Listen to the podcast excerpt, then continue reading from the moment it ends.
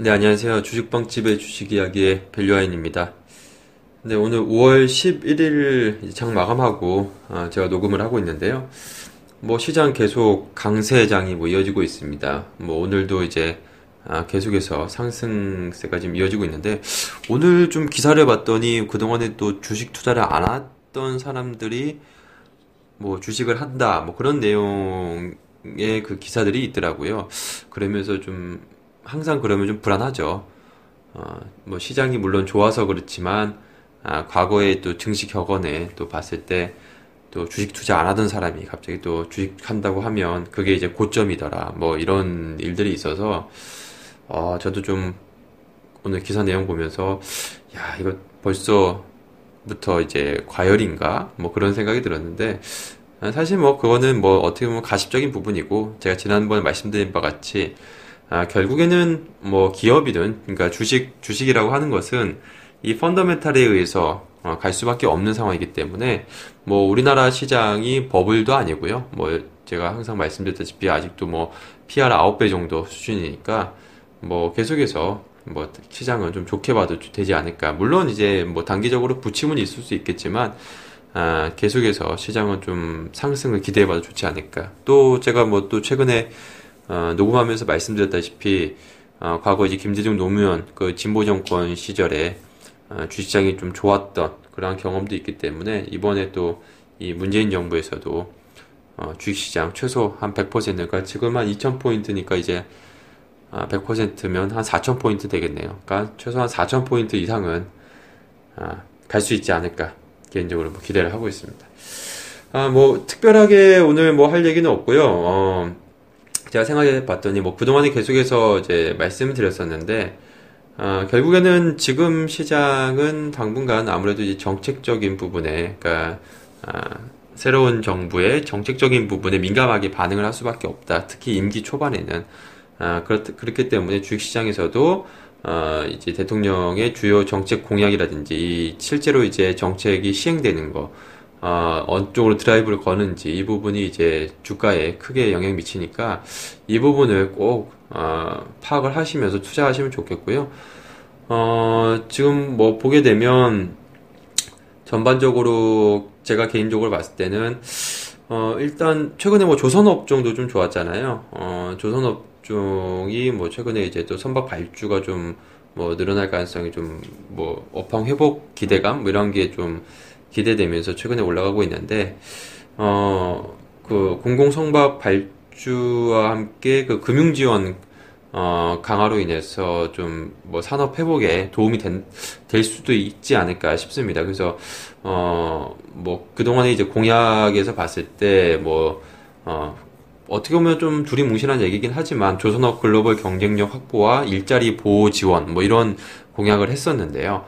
어, 시장이 좀 수주만 살아난다라고 한다면 이 조선업은 좀 빠르게 회복될 수 있는 또 섹터이기 때문에 어, 계속 뭐 관심을 가져야 되지 않을까. 특히 조선과 같이 해서 또 기계 어, 기계 업종, 아, 그쪽 기계 업종도 어, 관련해 가지고 주목을 해봐야 되지 않을까 싶고요. 저희, 어, 팟캐스트 제가 통해서 뭐, 빌어서 말씀드리면 저희 VIP, 저희 빵집 VIP 회원님들 같은 경우에 제가, 어, 제그 저희 밸류아인이 간다. 코너에 어, 조선주 특히나 이제 조선 섹터 내에서 가장 주목해야 될 종목 제가 말씀드렸는데 어, 소위 말해서 뭐 지금 뭐 업황은 안 좋지만 어, 또 기업들이 굉장히 좀 어려운 상황이지만 어, 업황만 살아나면 아, 결국에는 뭐 제가 예전에도 뭐 SK 하이닉스도 얘기 드렸었고 어, 정말 이제 죽기 일보 직전까지 갔다가 살아나는 기업들은 정말 거기서 이제 소위 말해서 대박이 나는 거죠.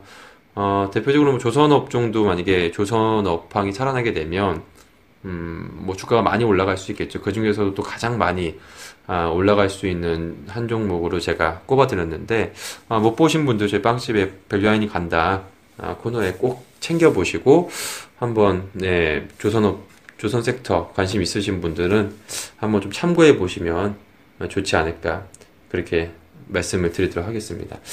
어, 그리고 무엇보다 지금 일단은 내수주들이 좀 좋지 않을까 싶습니다. 저는 뭐 의류주, 의류주들 최근에 또 계속 좋죠.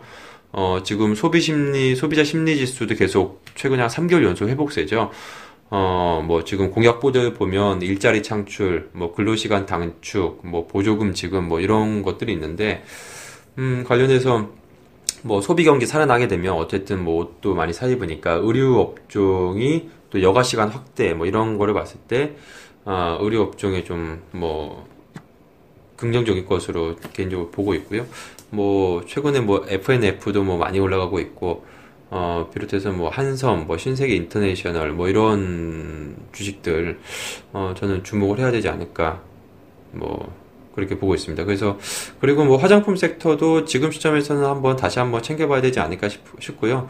어, 뭐 지금 오늘, 어, 오늘도 뭐 문재인 대통령이 이제 시진핑 주석이랑 이제 뭐 통화했다라는 그런 기사들 나오고 있는데, 뭐 빠른 시일 내에 뭐 정상, 뭐 베이징으로 뭐 초청하게, 뭐 초청을 했죠. 어, 그래서 뭐 정상회담이 이루어지게 됐고, 또, 이, 그 한국 기업에 대한 제재라든지, 뭐, 사드 관련한 그런 제재를 뭐, 특별히 뭐, 챙겨달라, 뭐, 부탁한, 이런 식으로 뭐, 얘기를 했는데, 오늘 문재인 대통령이, 어쨌든 뭐, 이게 좀, 그 사드 관련 이슈가 좀 완화가 되면, 어, 그러면 또 이 중국 소비주들은 또 가파르게 또 회복될 수 있는 상황이기 때문에, 어, 중국 소비주들, 특히 화장품 섹터, 어, 다시 또 좀 주목을 해야 되지 않을까 싶고요. 요새 뭐 주가는 뭐 아무리 보시피 뭐 계속 올라가고 있죠. 어쨌든 뭐 지금은 기대감이 올라가는데 만약에 이게 해결이 되면 본격적으로 주가가 상승할 수 있기 때문에 어 뭐 만약에 주가가 뭐 기대감으로 상승한 상승한 상승했다 하더라도 어, 충분히 계속 관심이 필요하지 않을까 싶고요. 어 그리고 또 관심 가져볼 섹터가 이제 제약바이오, 최근에 제약바이오 업종 좀 센티멘트가 개선이 되는 것 같습니다. 지금, 어, 뭐, 탄미약품 같은 경우에 최근에 좀 많이 좀 올라가고 있는데, 어, 지금, 그, 특히나 이제 민, 그 진보 정권 같은 경우에는 규제, 그러니까 제약이라든지 뭐 게임, 뭐 이런 규제 산업 같은 경우에 규제 완화 가능성이 있기 때문에 관련해서 어쨌든 센티멘트가 좀 개선이 되지 않을까. 뭐 그렇게 보고 있고요. 어, 지금 특히 뭐 또 제약사들 같은 경우에 뭐 공공제약사 설립이라든지 또 특혜 수입 확, 확대 그런 공약 뭐 이런 걸 내놨기 때문에 어, 그 필수 의약품 쪽에 안정적인 뭐 공급도 확보를 하고 어, 관련해서 뭐 의약품 유통 구조라든지 뭐 급여 등재 뭐 절차 개선 뭐 이런 쪽으로 뭐 어, 공약 그동안에 언급을 했기 때문에 관련해서 좀 제약바이오 섹터 당분간 심리가 좋지 않을까. 그래서 어, 주가 흐름도 당분간 좋지 않을까 싶고요. 또 게임주들 같은 경우에도 어, 지금 계속 좀 주목을 해보면 좋지 않을까. 개인적으로 생각을 하고 있습니다.